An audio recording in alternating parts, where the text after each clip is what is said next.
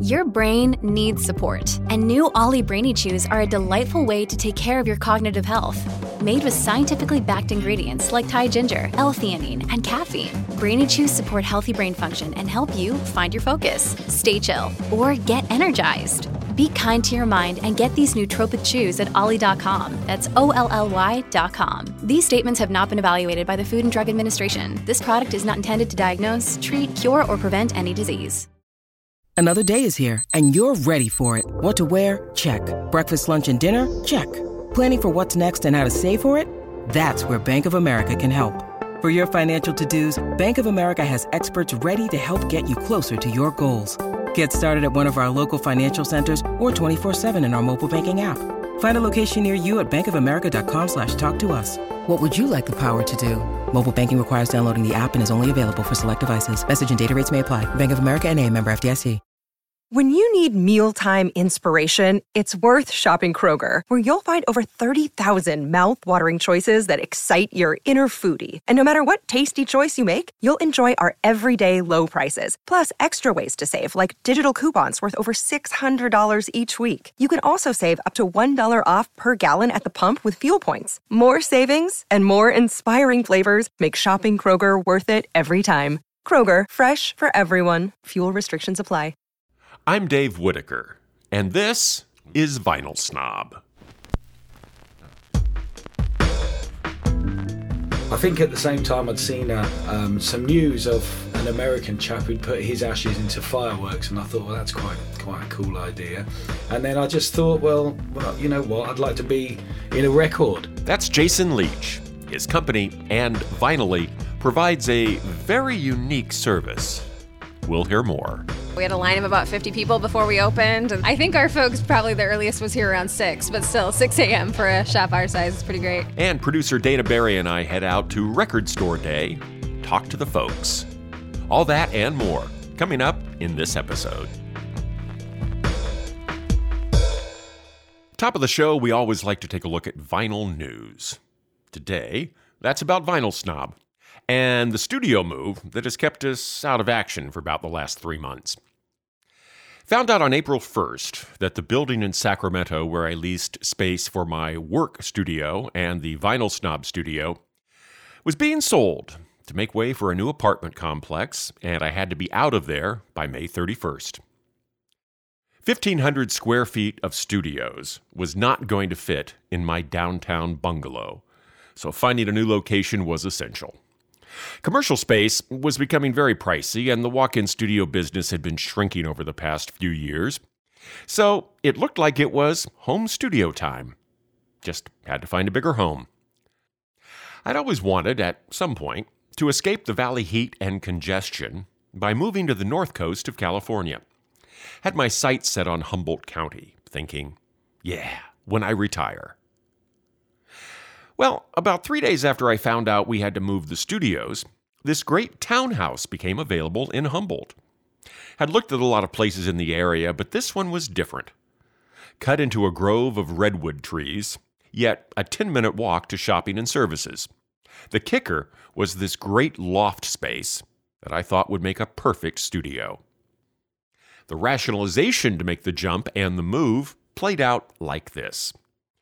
Once everything is loaded onto the truck, three miles or 300 miles, it's just drive time. I can say now that there were some flaws in that logic. But once we were heading up US 101 in a 26 foot U Haul loaded front to back, top to bottom, the only thing to do was keep driving. Definitely worth it. Although the first two months of getting life and the business settled in place was trying, the studios fit into the loft space perfectly as we combined the digital HD work studio and the analog DJ vinyl studio on one desk. With the help of four equipment racks, we managed to put 50 years of technology side by side. We apologize for the interruption in content flow and are very pleased to be back at work. So let's get to it.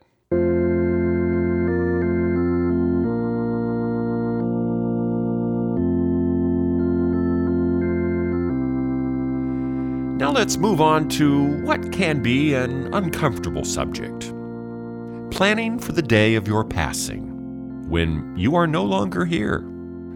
With the options of burial, cremation, even cryogenics, the chance to freeze your body and be brought back to life at some point in the future, now a new company in the UK named And Vinyly is offering a fourth option.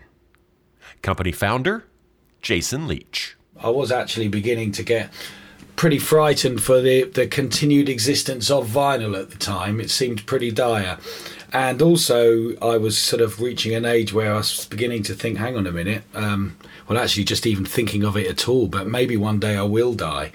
Um, hadn't hadn't thought hadn't really occurred to me to be honest, which I found incredible. And when I started to think about it and talk to people about it, I found quite uh, funny reactions. I found a lot of people who've been lucky enough to be brought up in a fairly sheltered existence, as as I felt I obviously had been.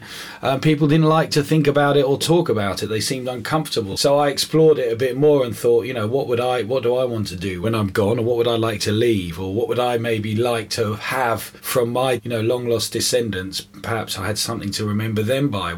I think at the same time, I'd seen a, um, some news of um, an American chap who'd put his ashes into fireworks, and I thought, well, that's quite quite a cool idea.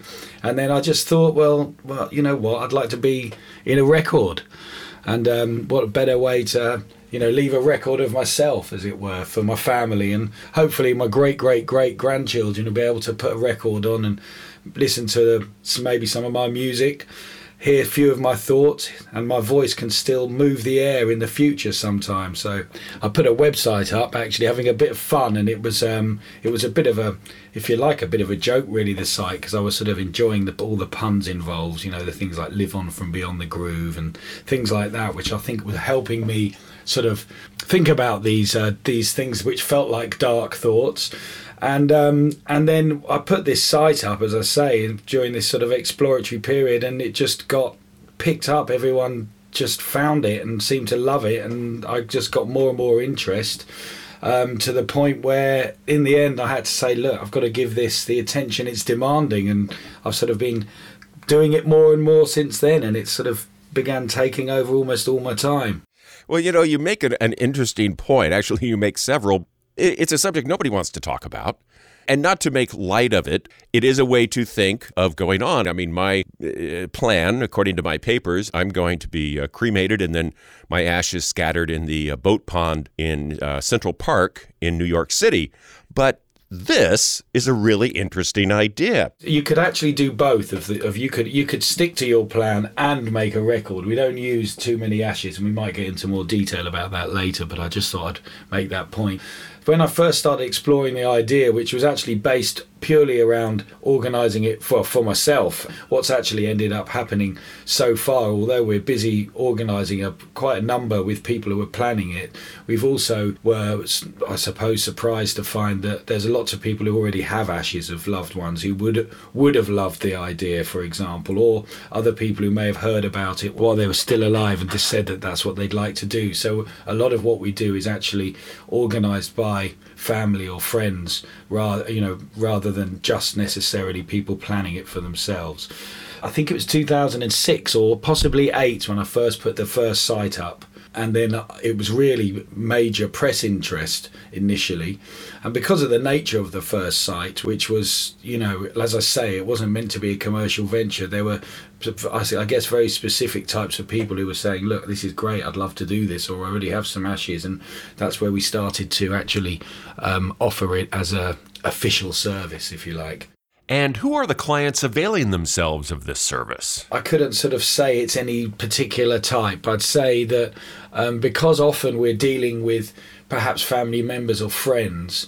It might be people who who've lost a loved one who would have liked it, if you see what I mean. So we tend to deal with maybe people who might not have done it for themselves, but they're organising it because their loved one would have definitely wanted to, and they were aware of that, or they know that they would have been if they would have, if they had have known about it. So I think our actual clients are very very broad, and generally it's either them or their loved one were, were very much music or audio fans.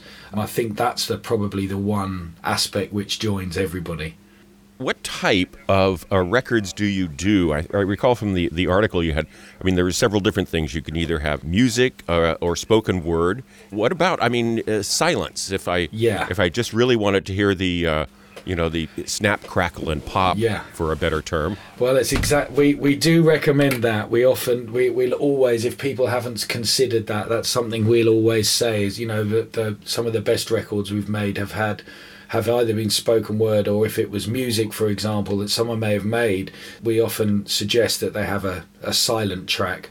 I mean, if they've got room left on the side where we can we can fit it on, people do do like that idea as well. So we do we do often have um, silence. As we talked about this somewhat unusual service, I had to ask if any one client request stood out. Generally, overall, it's fairly unusual. I, I guess the one that, that, springs to mind is actually not anything to do with human remains. It was a meteorite which someone had got compressed and powdered down. We pressed that on a on a clear vinyl and we actually we cut that with a scully lathe so you can um, rather than having the tracks um, one track on the outside and then, for example, the track in the middle and an inside track, they all were cut from the outside in a spiral.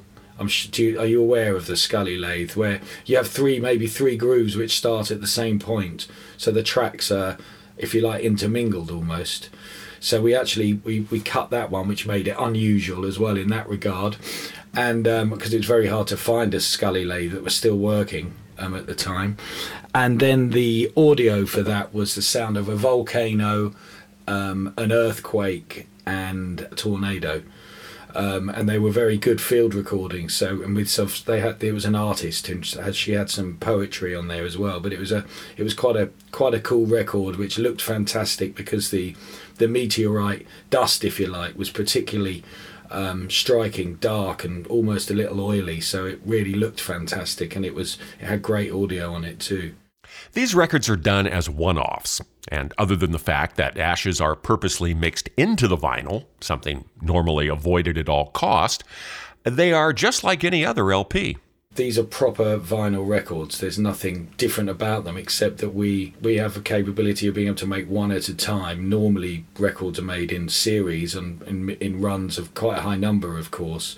And we, we essentially we master the audio. We cut the dub plates, um, the A and the B side, and then we make the stampers from the acetates, the dub plates and then we put the um, vinyl within the, the pressing plates and we add the ash. Now we can either do that when we make the vinyl pucks or we can do it record by record individually we spent a quite a long, long time, obviously, with different materials, establishing the best way to do it because you want the ash in the record and you don't mind a few pops and crackles that maybe wouldn't be there, but of course, you want the record to play and you want to see them as well. So we don't use too much, but we have enough so that you can see it, um, but not so much that you can't play it. And we've had to sort of perfect the process of getting it in there so that it's within it and not just on it, if you like.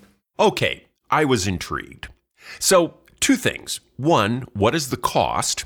And two, what is the normal run? Uh, how many of these things do you make? I can think of a handful of people who might want a copy of me in vinyl, but I'd hate to have my loved ones saddled with thousands of copies of me the thing is about it, of course, when you're making a proper vinyl record, it is a proper vinyl record, and of course, when you make it normally make a record, apart from obviously wanting to keep things like dust, etc., away from the process, which is this, this is the opposite. Um, you're making thousands, and as you make thousands, the unit cost goes down. Our estimates are for up to 30 copies, and most of the time, people don't have that many. It's not inexpensive because you've got to generate all the materials you need to make the record. And and the same goes for the artwork for the labels and the sleeves. For example probably the lowest cost way of doing it would be clear vinyl with only one side of audio cut because you only need to make one acetate or dub plate cut only one side of audio and then make only one stamper. So obviously that significantly reduces the cost um, or that part of the process by about half. And then for the sleeve, you know, perhaps clear plastic. And that's probably the most inexpensive way. That costs just over a thousand pounds.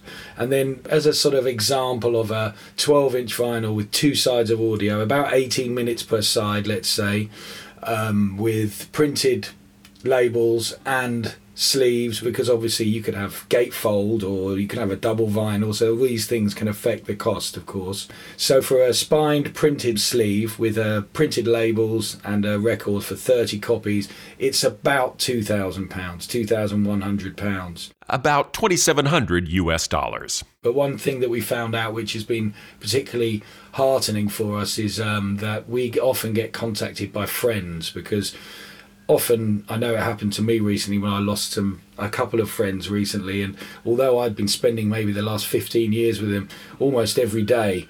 Um, I'd never really met their family. They didn't really know me either. And so when they came to the time of their funeral, for example, I wasn't really included. And despite the fact that I'd probably spent, you know, more time with the guy f- for the last 15 years than anyone, what we've found is that we get lots of contact from friends who may have spent a lot of time with someone that they've that they've lost recently, and they're so thankful and grateful for having this memento of of their good friend that meant so much to them because the audio perhaps that was on there would be particularly pertinent to them as well. So we get some very good uh, feedback from friends who may normally not have maybe got anything to remember a friend or a loved one by.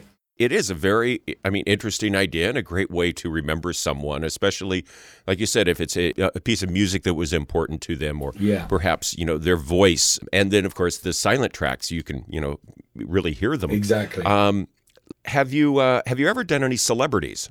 Well, we have actually we have we have worked with people who are well known. I, I don't tend to sort of talk about it because it's not something that um, we like to do. We're, we're we're sort of making a point of keeping it still very personal and just ourselves doing it because I've never felt comfortable allowing anyone else to handle it because obviously like I say it, it wasn't intended on being a commercial venture and I did find myself suddenly realizing the gravitas the responsibility of speaking to people who may be mourning for example. And um and I'm very pleased to say I've actually managed to deal with these situations quite well and people have been very pleased with how we have dealt with them. And so I'm very keen to keep that that um, sort of personal touch if you like. And at the same time we don't you'll probably would have seen on the website we don't have lots of pictures of ones that we've made or anything like that because it doesn't feel appropriate to me to um, to sort of you know plaster them around as promotion if you like because these things mean a lot of lot to these people and they are private so so but yes we have And we'll just leave it there. Although I can't help but imagine the possibilities of a Rolling Stones box set. My thanks to Jason Leach with And Vinyly. We have pictures and links to his company on the episode 11 page at vinylsnob.com. He joined us from his home in Scarborough on the northeast coast of the UK. We'll be back with more Vinyl Snob after this. Hey, it's Kaley Cuoco for Priceline. Ready to go to your happy place for a happy price? Well, why didn't you say so? Just download the Priceline app right now and save up to 60% on hotels. So, whether it's Cousin Kevin's Kazoo concert in Kansas City, go Kevin, or Becky's Bachelorette Bash in Bermuda, you never have to miss a trip ever again. So, download the Priceline app today. Your savings are waiting. Go to your happy place for a happy price. Go to your happy price, Priceline.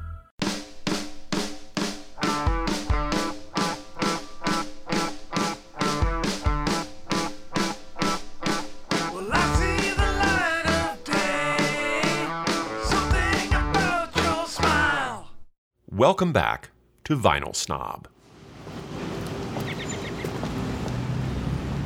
Executive producer Dana Barry and I headed out on Saturday morning, April 13th, for Record Store Day. Record Store Day. Let's go to Dave's. Wow. Our first stop was Dave's Records at his new location in Berkeley. Wow, nice new store. Thank you. You recently moved over here. How long have you been at this location now? Uh, since uh, November, so I guess maybe four or five months now. I think the neighborhood's a little more vibrant. If you're not familiar with the event, on the third Saturday in April, vinyl collectors and independent record store owners celebrate Record Store Day. The idea is to get people out to their brick and mortar record stores where the hunt is on for special one time only vinyl releases put out just for this one day celebration. So we are here on Record Store Day. Did you get some of the special releases? Yeah, I got a couple boxes of that stuff because people asked for it. So if they want it, I'll you know I'll get it for them. Hey, well, can you take us through what you got? Oh yeah, the Pink Floyd Mono Saucer Full of Secrets. Uh, kind of dying to crack that open. You know I'm a geek, so I ordered the Rush Hemispheres picture disc. Uh, another what is this? Albert King, Born Under Bad Sign mono. I'm a I'm a sucker for mono. I'm a sucker for Frank Zappa. I think I had this cassette tape in the '80s. Bunch of good stuff. Like most people in the record store business, Dave's happily been at it for quite some time. Since the 80s, you know, when I was a teenager, I got a job in a record store.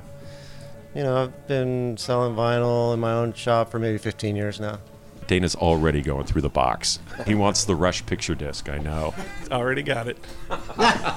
Even though it was 10 o'clock on a Saturday morning, collectors were already out searching for those special releases. Can I get your first and last name? Yeah, my name is Paul Feldman. It's uh, about 10:15 on a Saturday morning. Uh, what brings you out to the record store today? Oh, record store day. Yeah, I'm a big fan of record store day, so it brings me out. And what are you here picking up? There's three ones that I was looking for. Was the South Park soundtrack, the Prince Pop Life. Wait a minute. Did he just say the South Park soundtrack, Bigger, Longer, Uncut, was released on vinyl? How the f- did I miss that? It's a great soundtrack, and I've been waiting for them to put it out, and only 5,000 issued, so they're going to be really hard to find. That would be great. So I've got it on CD, but eh, whatever. I've never seen it on vinyl before. it was the first. Yeah, I found the Prince one, so I'm really happy about that. And then the nice thing about this, I think, is coming to the smaller stores and looking around and finding things that you may not have found at the bigger stores. So it's pretty cool. With more stores on our list, we headed into Oakland. We're here at 123 Go in Oakland, California. It's Record Store Day 2019. Got a lot of people in line here. Going to see if somebody will uh, let us know what they're waiting for. I've been here since four in the mo- uh, five in the morning. Wait a minute, back this up.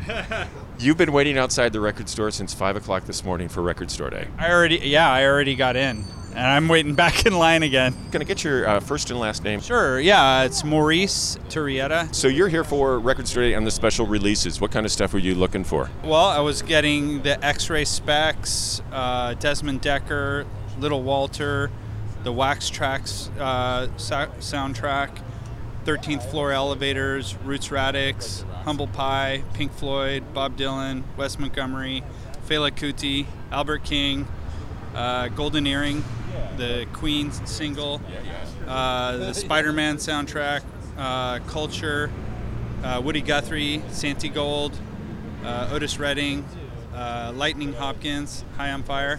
Wow. So you've been you've been doing Record Store Day for a while.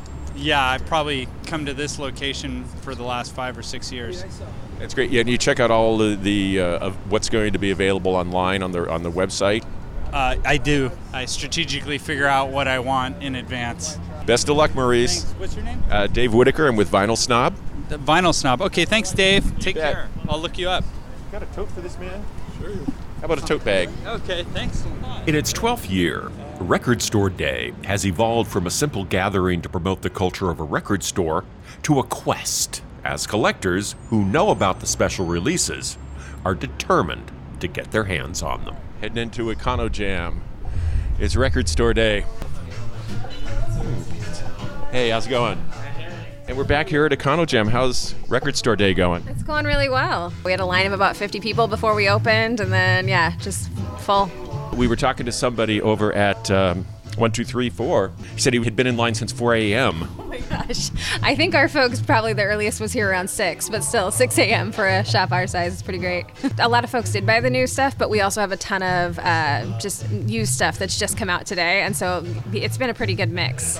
A veteran of many record store fun. days, Econo Jam owner Tom O'Shaughnessy. It's been amazing, actually. Um, I, I was shocked when I walked out the door to let people in, and uh, I saw about three times as many people as I was expecting. So, How does this record store day compare to ones in, in previous years? you know, every year there's there's a lot of releases. There's you know there's just a ton of them, and uh, th- this year we actually didn't order quite as much as previous years, just because of uh, not seeing as many titles that interested us.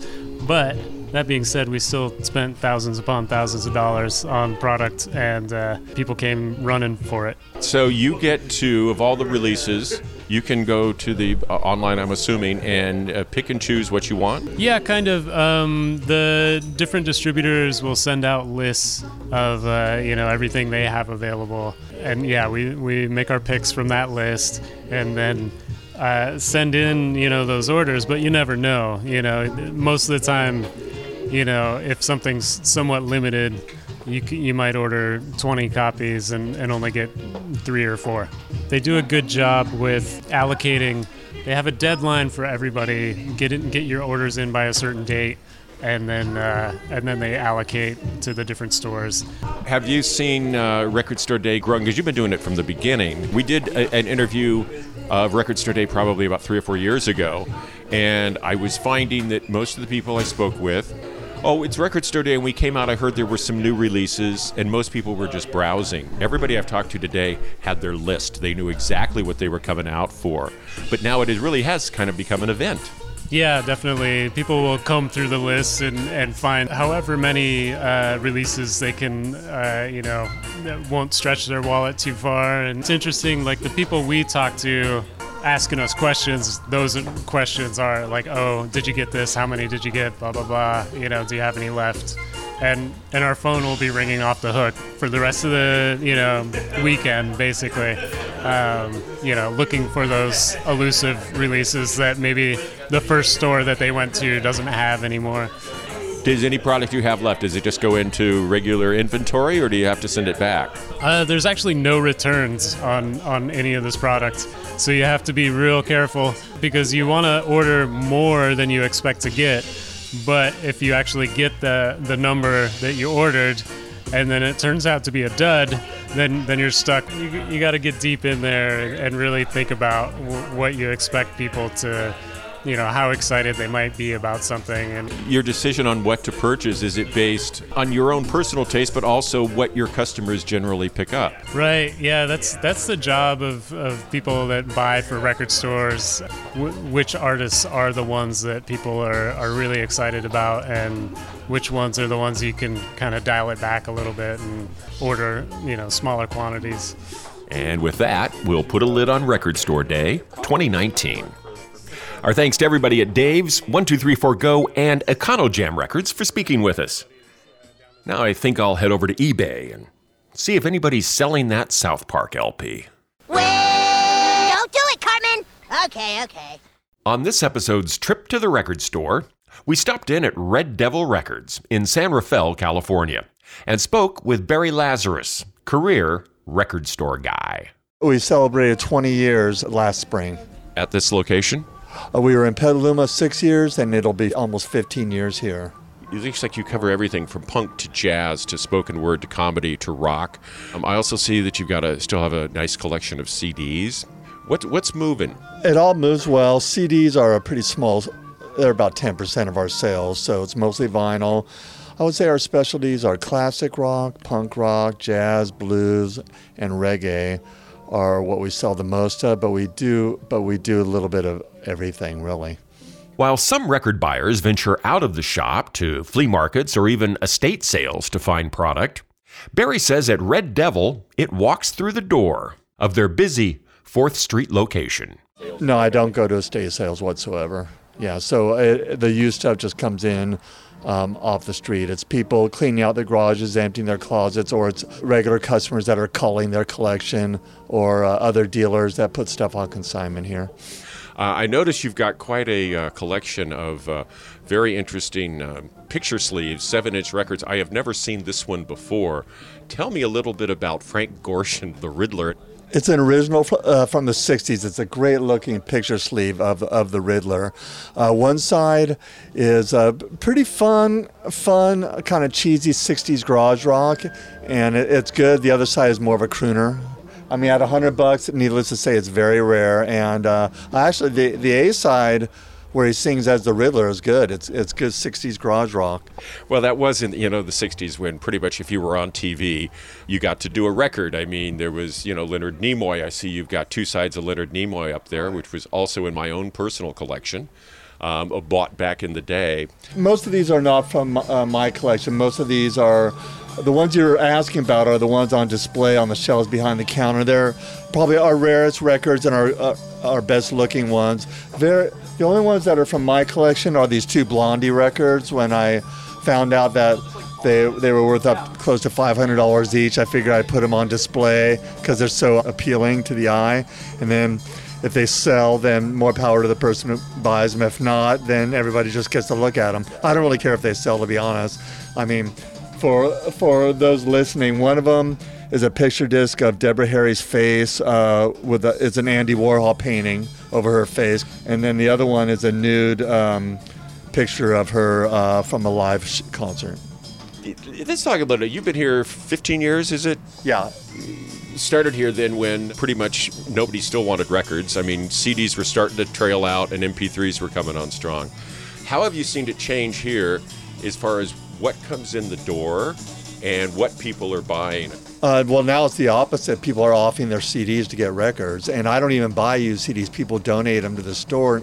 It just it happened organically. All- People just started offering me their, their CDs for free, and then I have I, I got more than I could even ha- that I even have room for, so I don't pay for them anymore because people give me hundreds at a time for free just because they they just want them gone. They don't want to deal with them. LPs have been our number one specialty since we opened over 20 years ago. Well, obviously, records sound better and look better, so those are the two main selling points. But th- I think maybe the reason why they've grown in popularity so much, starting about over five years ago, was when the, the trend really started. And I think it may be that with such a plugged in world with the proliferation of computers and uh, iPads and email and social media, I, I almost think it's um, an unconscious, not rebellion, but an unconscious wanting to be unconnected from all that stuff and do something that is just feels more analog and more old school. I, that is my, that's a guess. But I think the bottom line is people love music if vinyl looks better and sounds better. And can't argue with that. Barry Lazarus of Red Devil Records on 4th Street in San Rafael, California. That's the program. Vinyl Snob is produced at Post Audio, Studio One in Eureka, California. Dana Barry is our executive producer, our theme music composed by Cameron Robbins. You'll find pictures and links to our guests and the extended music version of this program on the episode 11 page at vinylsnob.com.